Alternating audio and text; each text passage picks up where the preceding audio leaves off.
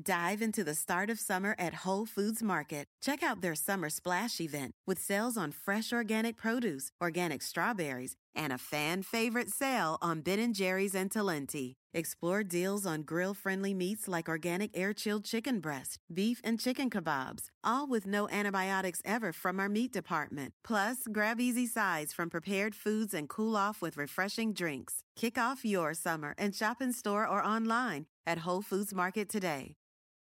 This episode is brought to you by A A R P. sixteen years from today, Greg Gerstner will finally land the perfect cannonball. Epic splash. Unsuspecting friends. A work of art only possible because Greg is already meeting all these same people at A A R P volunteer and community events that keep him active and involved and help make sure his happiness lives as long as he does. That's why the younger you are, the more you need A A R P. Learn more at A A R P dot org slash local.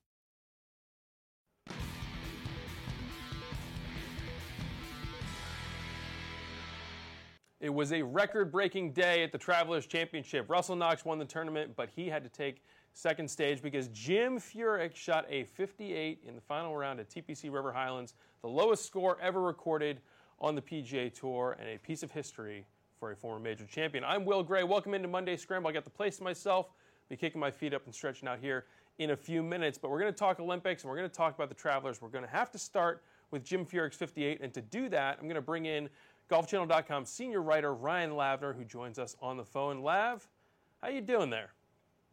Doing good, Will. How about yourself? I am doing well. Now, listen, you and I were both at Conway Farms back in two thousand thirteen when Jim Furyk shot a fifty-nine. Help put into consideration and, and comparison that effort versus what we saw yesterday, a fifty-eight at T P C River Highlands.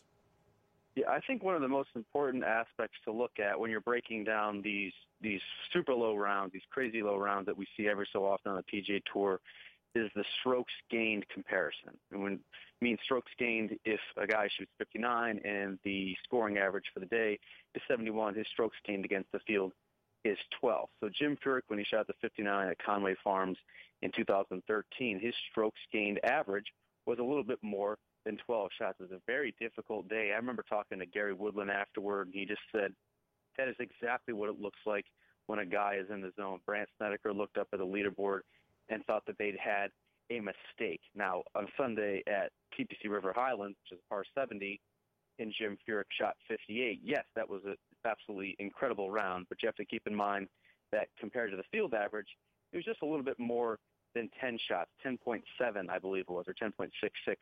To be specific. So while it was an incredible round and it might never be topped again in P G A Tour history, it's important to put it in the proper perspective. It was the lowest round in P G A Tour history, but it wasn't necessarily the best round in P G A Tour history.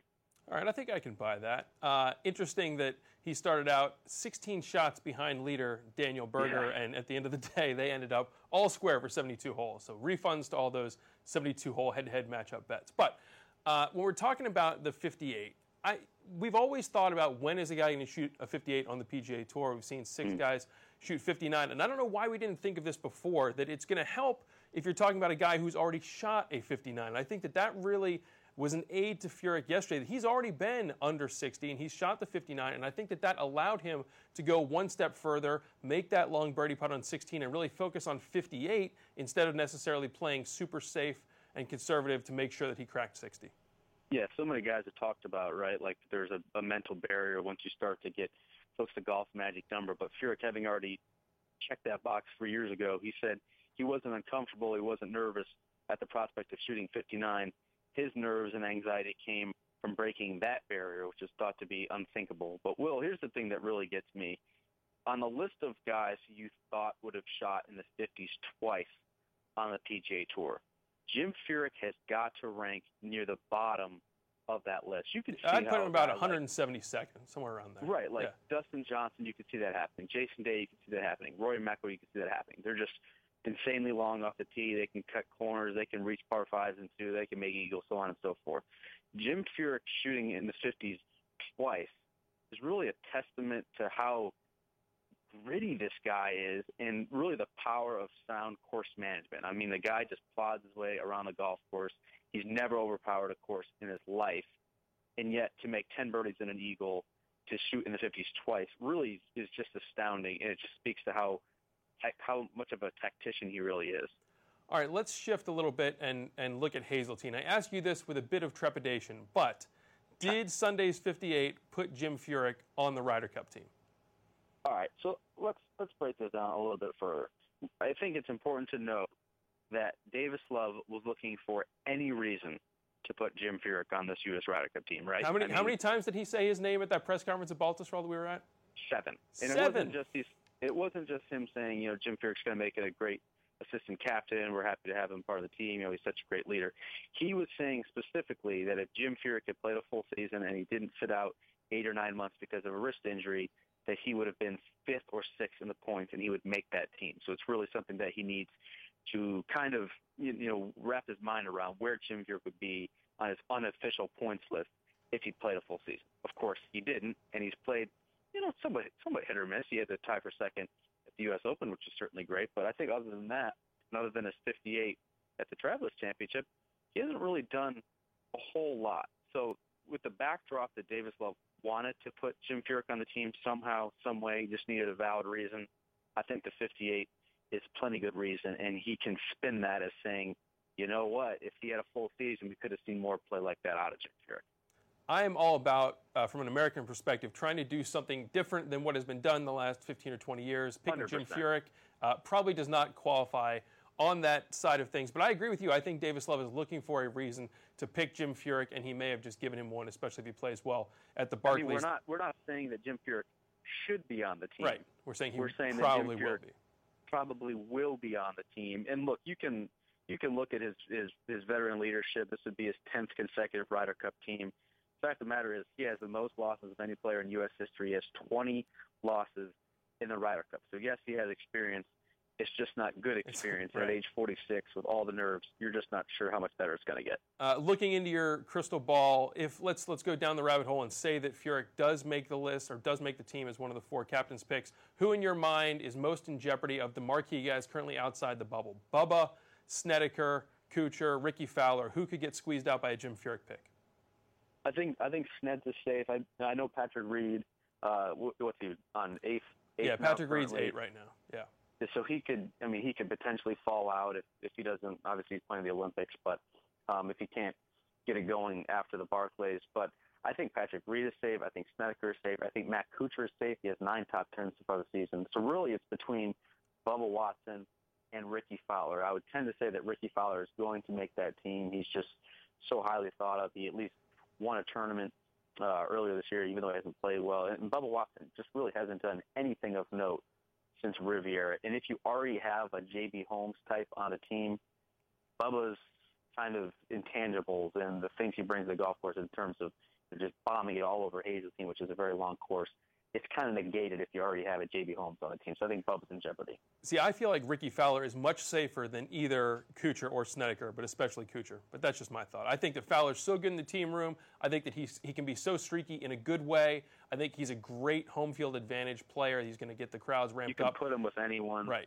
He might he might shave, you know, the Star Spangled Banner into his head again. Who knows? So I, I think Fowler is very likely to make that team, but we'll have to see. Maybe there's another fifty-eight in the cards. And let's look at the other side of the pond. Well, we're sticking with the Ryder Cup and talk about the Travelers Championship winner, Russell Knox. He gets his second P G A Tour win of the season. And now all of a sudden the Scotsman is on this bubble for Darren Clarke's Ryder Cup squad, Lav. He's up to tenth in the world points list. The top nine are going to qualify. Do you feel like Knox is now a guaranteed pick for Darren Clarke if he doesn't make it on merit?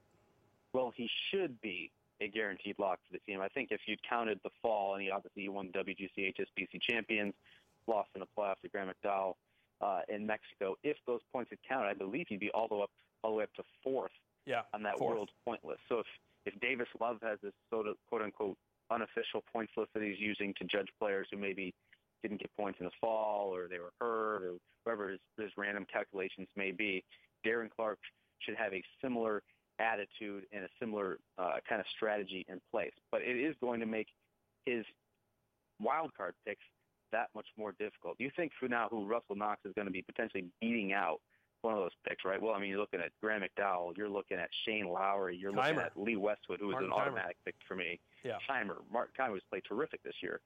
um, and just hasn't really had a, a win to show for it. So Russell Knox should be on that team. You could very easily see him having three wins so far this P G A Tour season, even though he only has two. But Darren Clarke has some tougher decisions to make than perhaps he thought last week. Yeah, I think the other problem for Darren Clarke is the component of the team. Right now, the nine guys that are going to automatically qualify for the Euros, if it, as it stands right now, you have five rookies on that team. Knox would make it a sixth rookie. A guy like Shane Lowry, who played so well at Oakmont, would be another rookie. So he's got plenty of new blood. I think that he really wanted to go in the direction of veterans with those three picks. I agree with you. I think Lee Westwood is a lock after playing so well at the Masters and a couple other tournaments this year. And then you might only you think have... Kaymer would be a lock. Yeah, you might only have one pick for a guy like G Mac, Kaymer, Soren Keltson, who's played really well. It could be tough to, to crack it as a pick. But there's a lot of guys right on that bubble, and now Knox is, is really kind of made those waters a little more murky with his play, because I agree with you. I think he probably should be on, especially since he didn't get on because of a technicality. He didn't get points for that win in Shanghai that was pretty impressive. And you think it's some of those rookies now who aren't playing well now as we head into a very important stretch of the season, even though the major championships are done, there's still a lot to play for. Uh, Matt Fitzpatrick has not played well of late. Andy Sullivan has not played well of late. So if you can put a guy like Russell Knox, who obviously broke through once again at T P C River Highlands, it can only help your team. I think Darren Clarke just needs to throw out the rookie or veteran who is playing best right now. You're already going to have some veteran leadership with Lee Westwood on that team. Definitely agree. We will see again the picks. The automatic players qualify on August twenty-eighth, and then the Euro team fills out their three picks, and then Davis Love makes his picks in September. But right now, Lav, it is finally here after one hundred twelve years. Golf is returning to the Olympics. We've got, of course, Jay Coffin and Rex Hoggard, both somewhere on the Copacabana Beach. Down in Rio, they're going to be covering it all week, uh, for the next two weeks, actually, for golf channel dot com. But, Lav, it, we've been talking about this for months. Who's in, who's out, what the sixty-man field is going to look like, what the course is going to look like. Now that it's here, we're getting some visuals. We've seen Ricky Fowler Snapchatting it up through the opening ceremonies in his first couple days in Brazil. What are you most looking forward to this week down in Rio? I'm looking forward to seeing how these athletes' perspectives are going to change. I mean, the entire year we've talked about who is going to be missing from this and why the golf should not be in the Olympic rotation, how we just need to focus on major championships, you know, don't even put it in twenty twenty. The guys just don't want to be there. And I think since the opening ceremonies, you've already started to see a shift in some of these guys. But this is bigger than just another golf tournament. They're, they're alongside the, the other athletes in the village there. They're at the opening ceremonies. They're, you know, walking through that and having the national anthems for each country played. It just fills them with so much pride, and they're they're actually recognized as athletes now. So I think you're already starting to see that perspective change. I only think that's going to going to, to play out and continue to play out as the actual tournament begins. And I think on Sunday, I think you're going to see tears. I think you're going to see raw emotion. I think you're going to see guys just overflowing with pride. And it's going to be a very special moment that maybe a, a month or two ago we thought we would just kind of shrug it off as just another golf tournament.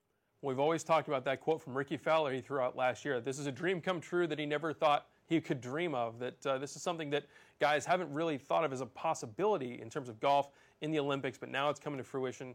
It'll be interesting to see. Now, looking at the field, Henrik Stenson, Open champion, number five in the world. He's the top-ranked player among the sixty men who are teeing it up this week in Rio. Vegas makes him the betting favorite, followed by Sergio Garcia. Would you agree with that setup?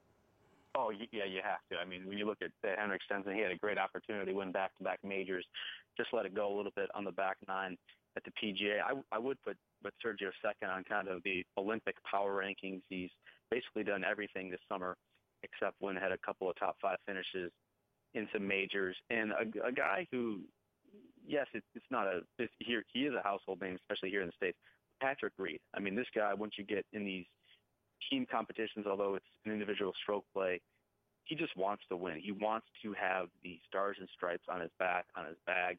He wants to play, and he wants to win for his country. I'm not sure during this run-up to the Olympics any player has been more animated and more excited about representing his country than Patrick Reed, and I think that's going to spill over here. I definitely agree with that. We saw how much of a change he underwent just in terms of when he played at Glen Eagles in the Ryder Cup in twenty fourteen. I was going to ask you, my question was, which American do you think is going to have the best week among Bubba, Ricky Fowler, Patrick Reed, and Matt Kuchar? I do think it's interesting. Bubba and Patrick Reed played all four rounds together at the Travelers and then chartered the same jet from Connecticut to Rio. So no shortage of quality time among uh, the two teammates. But is Patrick Reed your top American pick this week? Patrick Reed, and I think you just have to put Matt Kuchar kind of one B just by default. I mean, he can. You think he's going to be inspired can, by being around all the table tennis guys? Uh, I would certainly hope so. I mean, that's that's really that's really Kuchar's sport. He might he might sneak off and see if he can grab a paddle. Uh, but I think I think you'd put Matt Kuchar maybe one B in terms of finishers. I mean, he it's it's a mediocre field, I guess you could say. It's equivalent to the R B C Canadian Open in terms of strength of field. So I think Matt Kuchar can just have a decent week and finish, you know, fourth, fifth, sixth. If he has a good round, maybe he can get up on the medal stand. But backdoor uh, bronze medal for Matt Kuchar? Yes, I think that's certainly what's going to happen. I, I learned something new. You're going to have a playoff. Yes, I saw that too. I didn't I didn't know that. All the those places. Sports do co-medalists, and we're going to have sudden death for third place? Yeah, I mean, that could be unbelievable. Matt Kuchar versus Anirban Lahiri for a bronze medal. I think Boy. You should just get excited now and make sure you're in front of the T V for that. Hey, at least now he knows what the format is. Last week at the Travelers, he thought it, they were still playing in teams, but now he knows individual stroke play. All right, so we've talked Terrifying. Americans. It is a little bit. We've talked Americans. We've talked top guys. Let's go a little bit for a deeper dive. This field goes way down. We're talking Espen Kofstad, Rodolfo Casabon, Jose Felipe Lima. This, Give me is, a... this is right up. This is right up your alley. Oh, I mean, I'm totally. Is, I'm, I'm all there. This is like Statman Central. Who are who are like some of your sleeper picks that you just can't wait to spot up on this podcast? Uh, well, I. I do like Padraig Harrington. I think from talking to him about Baltusrol, that's not quite as deep a dive as I think you were hoping for, but he's really excited for the chance to represent Ireland. Obviously, he needed a, a few guys to withdraw in order to get the opportunity, but I think that he is in position to have a great week. He's going to stay the entire second week. He and the family, they're going to two Olympic things a day. They've got all their tickets booked. He's really circled this on his calendar. But in terms of other guys, Kiridash Afabarnrat, great player mm-hmm. from Thailand who's played well on the European Tour. He could totally uh, do well. And then I would look at the Belgians, Thomas Peters, Nicolas Colsaerts. Those are two. Uh, Peters especially is a rising star. Nicolas Colsaerts hits it a mile. He kind of fell off in form a, a couple years ago. But remember, twenty twelve at Medina, what he what he showed and how he performed en route to helping Europe get that victory. So those are a couple guys I've got my eye on. What about you? Anything? Yeah, I think it's also, you know, when you're looking at this golf course, it's not overly long. It's just a, a shade over seventy-one hundred yards. It's a par seventy, seventy, seventy-one, I believe it is. You're going to see, you know, some wild fluctuations at the end. I mean, sixteen is a drivable par four, seventeen is a short par three, eighteen is a reachable par five. So you could have a guy potentially, you know, a couple shots back of, of maybe medal contention, and then goes eagle, birdie, eagle to, to steal one of the medals. But I mean, a, a guy, if you're if you're looking for a good story, Anirban Lahiri or S S B Chaurasia, Uh, from India would certainly be, be great golf. It's just kind of a, a burgeoning sport in that country. And, and if you're looking to actually grow the game, an India win here would be just about the best case scenario for kind of the organizing bodies for this. I would definitely agree with that. And also keep in mind the winner of the gold medal is going to get in all four majors. So we could see an addition to the Masters field uh, with kind of an off-the-beaten-path name. But one other guy I want to throw out because you are our college expert. How about C T Pan, former Washington Husky standout playing for Chinese Taipei and playing well this year on the web dot com tour? Anything? He's, he's a he's a terrific player. Nearly uh, nearly ran down uh, Bryson DeChambeau at the N C A As in two thousand fifteen. One of Washington's most winningest players, and he's certainly had a good year. Looks like he's going to be set for the P G A Tour next season. He's a little fella.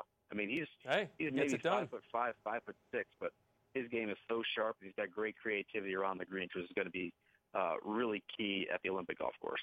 Well, I, for one, am excited to see how this plays out. Like I said, we've been talking about it for months, not sure what it looks like. Now we're seeing visuals of the course. We're seeing the players decked out in all of their gear for the various countries. So it's going to be a big week for Golf Channel N B C.